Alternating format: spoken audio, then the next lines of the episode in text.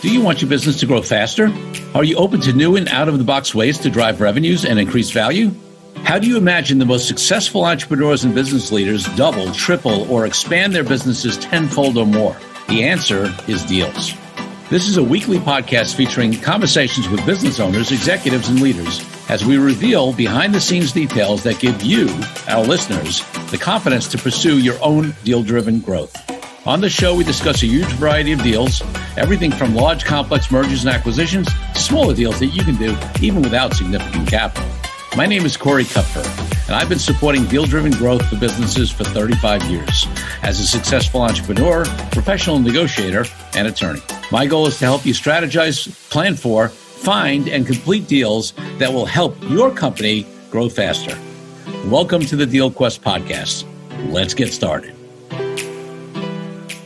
DealQuest community, I'm excited to bring you another solo cast. I was doing a lot of thinking. I'm recording this not long after I got back from the Middle East. Uh, this will will release uh, probably a couple months later. So, but in in in April into May of this year of 2023, I spent time in the Middle East. I was in Israel and Jerusalem. I was in the West Bank in various cities doing homestays with Palestinian families. I was in Jordan at a at a resort, a beautiful zone on Dead Sea. So I had like a whole variety of experiences. Uh, and I've been to uh, Jerusalem a couple of times before. I've been to the West Bank uh, once before. And and the reason I bring this up is not just to talk to you about my trip, you know, as uh, you know, in general, but you know, I, I, was thinking about it made me think about deals. It made me think about negotiations. Obviously, that part of the world is so complex, uh, and and I'm not saying I'm going to do it in any way justice. I'm certainly not going to solve the Israeli-Palestinian crisis, uh, you know, issues or or any of the other issues that happen in the Middle East. And I'm certainly not a uh, an international peace negotiator, although you know very significantly and profoundly for me, the last time I was in Israel and worked through the Palestinian territories, through the West Bank, various places, was with a amazing international peace negotiator, William Ury, who co-wrote the uh, book "Getting" the classic negotiating book "Getting to Yes," amongst others, a Harvard project on negotiating, and and he actually is the guy that goes into those kind of situations with major international conflicts and negotiates those uh, to resolution. And it's, it's fascinating, right? Because those are such high stakes situations with very entrenched dynamics, whether it's history, whether it's power, whether it's different camps that have dug in and taken sides. Uh, certainly, there's international views on each, right? I mean, clearly, truly in the, in the Israeli Palestinian situation. And the reason it comes to mind is because being there, you know, and being a deal guy who and negotiating guy who does it much more in the context of business, you know, I always sort of think about these things, and I do believe that there are some parallels because the main reason that there are parallels uh, is because humans are involved, right? So when there's humanity involved, people's issues, people's views, people's rigidity, entrenchment, and, and people's reactions and impact it, whether it's a business deal or whether it's, you know, an international situation. Now, I'm not trying to equate the two. I mean, for me, helping clients get deals done in business context is super important. And I, I think they are important to the employees and they're important to the future of people's families and things like that. Uh, but they certainly don't rise to the level of international negotiations that can avoid war or genocide or things like that. So the reason I'm drawing some parallels is not because uh, they're on equivalent scale or importance to humanity, but because there, there are so many similarities, right? So, one of the things I find, eh, whether it's when I'm in the region or certainly when I talk to friends of mine, and I, I feel I'm very, very blessed because I get to spend time with a lot of people of a lot of diverse backgrounds. And I certainly have many, many, you know, Jewish friends, and, and I'm of Jewish descent on, on all ends of the political spectrum and, you know, and all levels of relationship or lack thereof with, with Israel or knowledge of the Israeli Palestinian situation. And, you know, I hear their viewpoints. I have Palestinian uh, friends and people of Arabic descent and people from various other, you know, countries and, you know, in, in the Middle East uh, of Arabic descent. And I hear their views, you know, on it.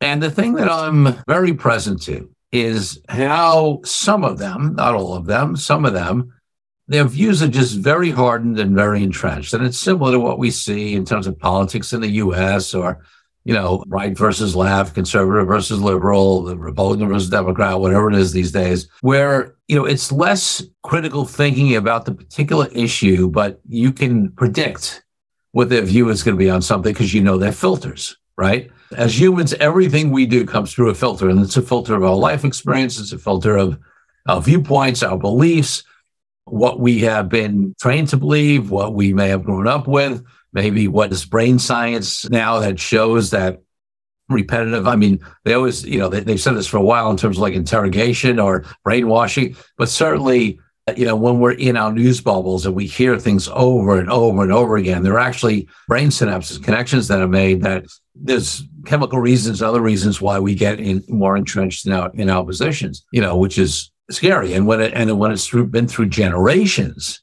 you know, like it has been in the, in the Middle East, then it becomes tough, right? And we see this in all, you know, in all types of deals, including business deals. Now, I don't know that the, I mean, the entrenchment, the reasons don't go back as far, as not as deep, but people get in a position, right? They get hardened in a position in a negotiation. And a lot of times, or some of the times at least, that hardening doesn't really come from a analysis of you know a, a, sort of open and nuanced and thoughtful analysis of the particular issue at hand. You know one of the things i talk about in my authentic negotiating book is you know getting clarity right? Total clarity on every exactly what you what you want what you don't want what's acceptable what's not acceptable but not from a place of reaction or upset or ego, ego or anger or scarcity but from a place of clarity on what's truly aligned for yourself and your company and you know your, your, your organization whatever it is.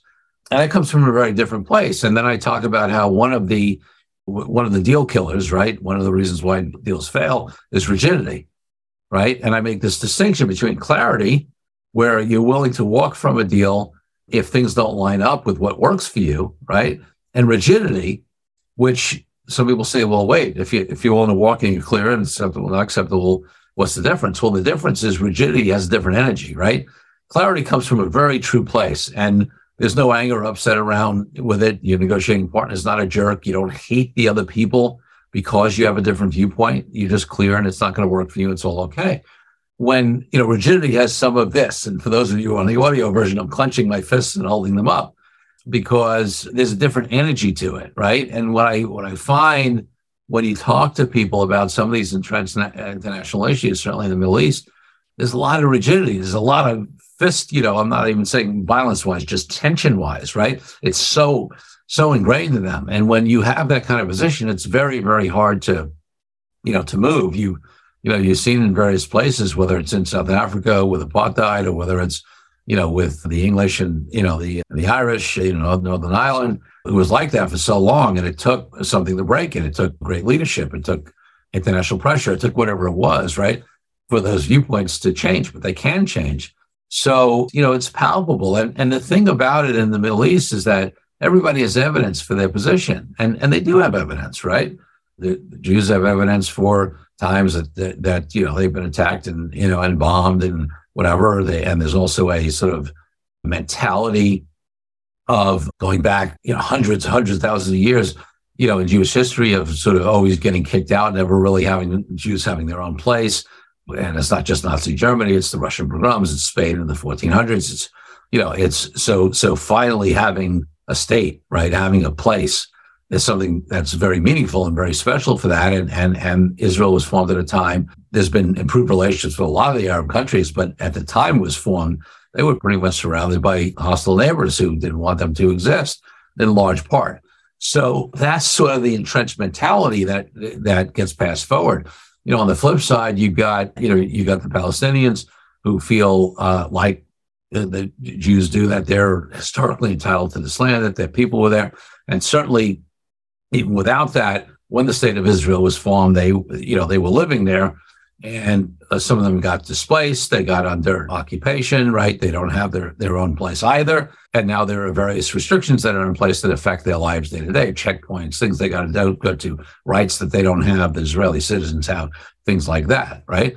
Now, listen, I want to make clear here. I, I don't want anybody who has strong opinions on the particular issue of the Israelis and, and, and, Palestinians to attack me here. I am not saying I'm making any comprehensive or or even you know fully thought out view of that particular crisis. I'm just trying to set up at a very you know high level some of the things that have people feel the way they do and feel passionate about it and feel entrenched about it and have evidence in their minds of the rightness of their position because that's what is the commonality that happens sometimes in a negotiation, even a business negotiation, you know, for for for a deal or any other kind of negotiation that comes from you know other places, and again, not not at an equivalent level, but the, but that same sort of human nature, right, to take certain things, to have certain filters through which we see things, uh, sometimes that prevent us to have the ability to to look at things anew and try to get past, you know, by the past and come up with creative new solutions. The other the thing that happens there also, which is relevant,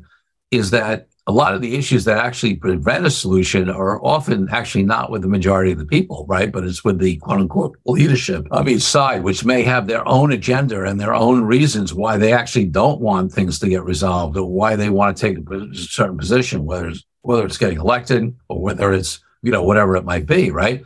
And that happens in business as well, right? Sometimes there are folks who have their own agenda right? Where they are looking to sabotage a situation, right? You might have leadership that says, hey, let's get these two companies together. Let's do a joint venture, a merger, or an acquisition. And, you know, maybe there's somebody on the team that feels threatened by that because they may lose their job or position or they or they're worried about what's going to happen and maybe they find why, ways to sabotage so you know part of the other thing that's that's true in human nature and any kind of negotiation or deal, whether it's you know very significant international things or deals, is that people's individual agendas as humans and their concerns and their fears and their other issues come into play, you know, in deals. And, and how do you manage that?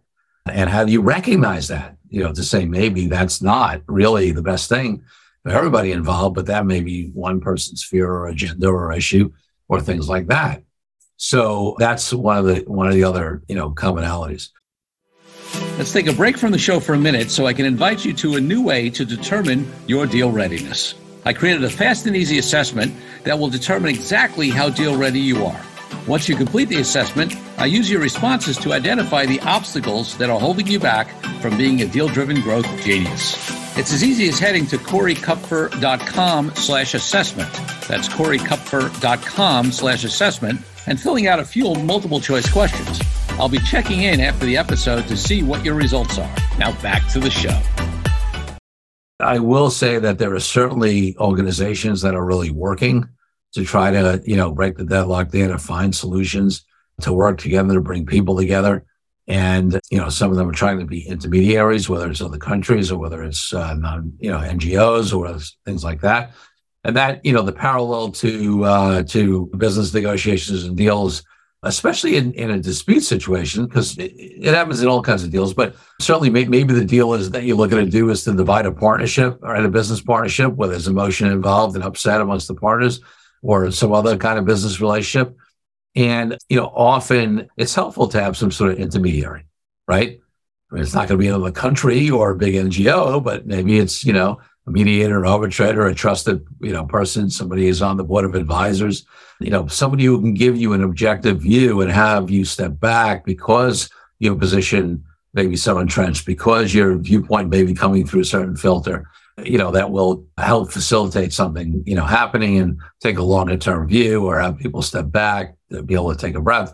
You know, that's another sort of, you know, commonality in that, you know, you hear in international peace stuff, people, you know, brokering peace deals, right? You know, whether it's somebody like William, William Ury or it's other countries coming in to have uh, trilateral negotiations. There's a reason why that's done. And those underlying reasons are sometimes similar to what would be appropriate in a, in a business deal. In fact, you know, one of the things we've done uh, many times, in, in, as, including a couple of times very recently, uh, is we've had partnership split ups where there was tension you know, could have in the worst case ended up in litigation. But the partners are smart enough to say, hey, I, I don't think we can resolve this on our own. Let's bring in Corey, let's bring in Kupfer Associates, not as an attorney, because sometimes we'll be an attorney representing one side or the other, not in litigation, but maybe in a disputed negotiation with his lawyer on the other side. But there were times when we were brought in to represent the entity and to try to serve both parties, almost more like a, like a mediator or a facilitator to try to help them come to a deal that you know we can then document. Now, for conflict reasons, they may get their own attorneys to take a look at it because we're not representing either side individually. But because we're not representing either side individually, we can help sometimes facilitate and We've been successful at that over the years, and certainly, you know, in two recent cases, it got great results to allow those business partners to move on. And being that intermediary, being that reasonable voice, being that that, that person that doesn't have a vested interest in either side, really can make a difference. And that's why, you know, it works in, in some business situations. And that's similar to why you have tri-party negotiations or, you know, or, or, or peace negotiators who come and try to, you know, hear shuttle diplomacy, right? That's sort of going back and forth. You know, I, I've done that kind of shuttle diplomacy equivalent in business where, you know, sometimes, I mean, sometimes, you know, we, we speak with all parties on the line, you know, but sometimes we'll, you know, we'll go back and forth. In fact, very, very often, in most cases, we did in these last couple of cases. I mean, obviously, I'll have a conversation with both or all parties in the beginning because they have to decide to engage us. But then often one of the first things we do is I'll have an individual conversation with each of the partners, right, separately.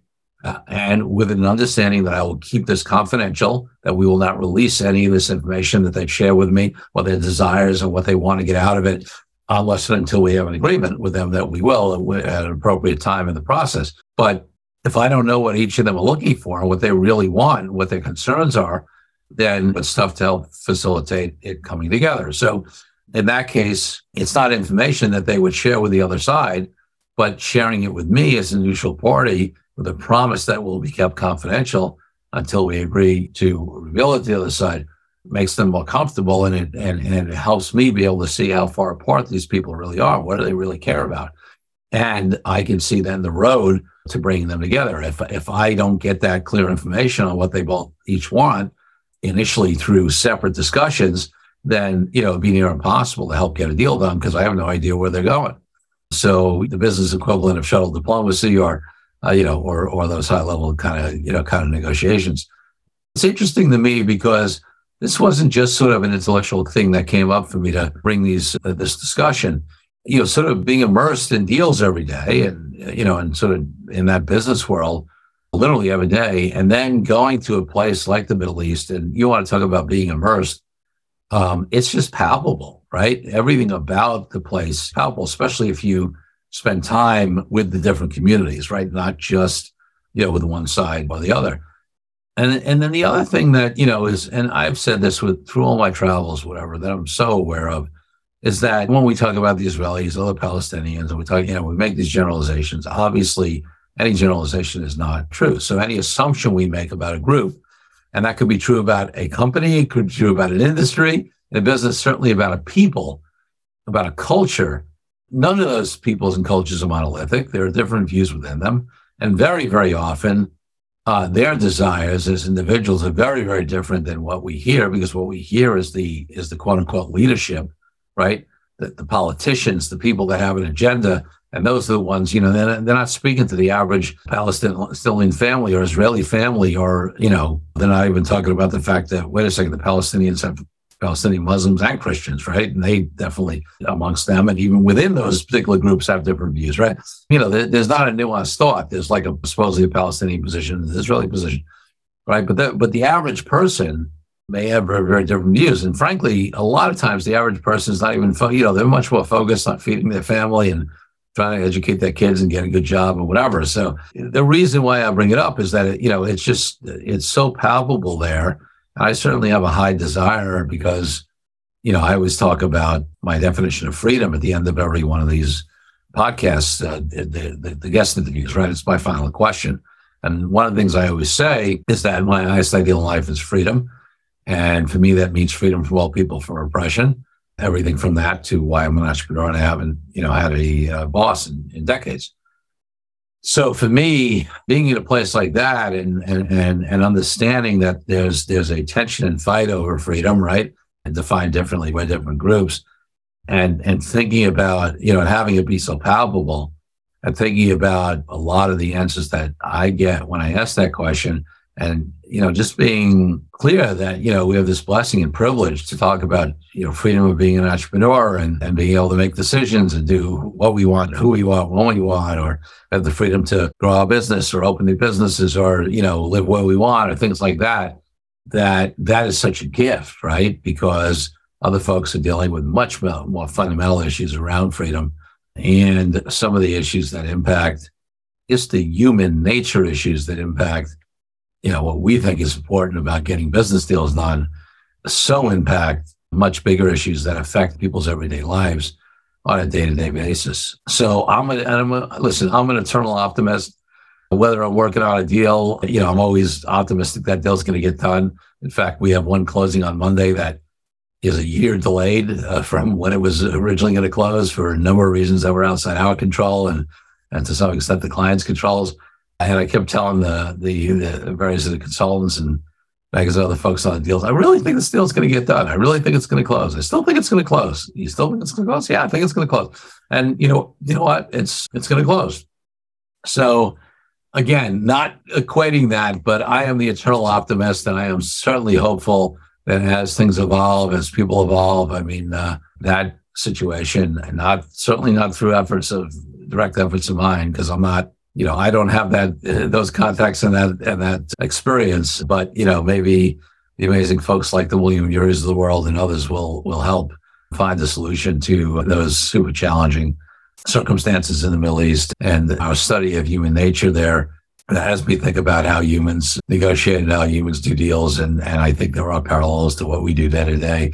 But that application of that in such a higher stakes and higher impact and adverse impact on various people will come to a positive fruition there as well. That's my hope that that deal gets done. My hope is that your deals, you know, get done and that we're able to put aside some of the things in human nature that cut against that and that we do our internal body work, which I often talk about. And I think that's the biggest thing. The more we work on ourselves and transform and do the do the work and get connected with truth, the more chances that we get the right deals done for us in a business level, and certainly the more chances that these major issues, you know, that people will be able to move beyond the entrenchment and the filters and everything else, and you know, and get the, those even more important deals done. All right, folks. Till next week. Thanks for listening. Thank you for joining me on this episode of Deal Quest, where we help you understand how deal driven growth can be your ticket to freedom. I want to invite you to a unique way to tap into the wisdom and experience of the DealQuest community. Join the DealQuest Deal Den Zoom calls, a free monthly 90 minute mastermind. In the mastermind, we address all the challenges you may be facing and help support you with the opportunities that may arise in terms of deal driven growth. You will get input not only from me, but all the members on the call will collaborate and serve each other in a mastermind format. To sign up for the free mastermind, go to www.coreykupfer.com slash dealden. That's coreykupfer.com slash dealden. I'll see you there. I'm Corey Kupfer. Until next week, wishing you the freedom and financial prosperity that I know your deal quest will bring.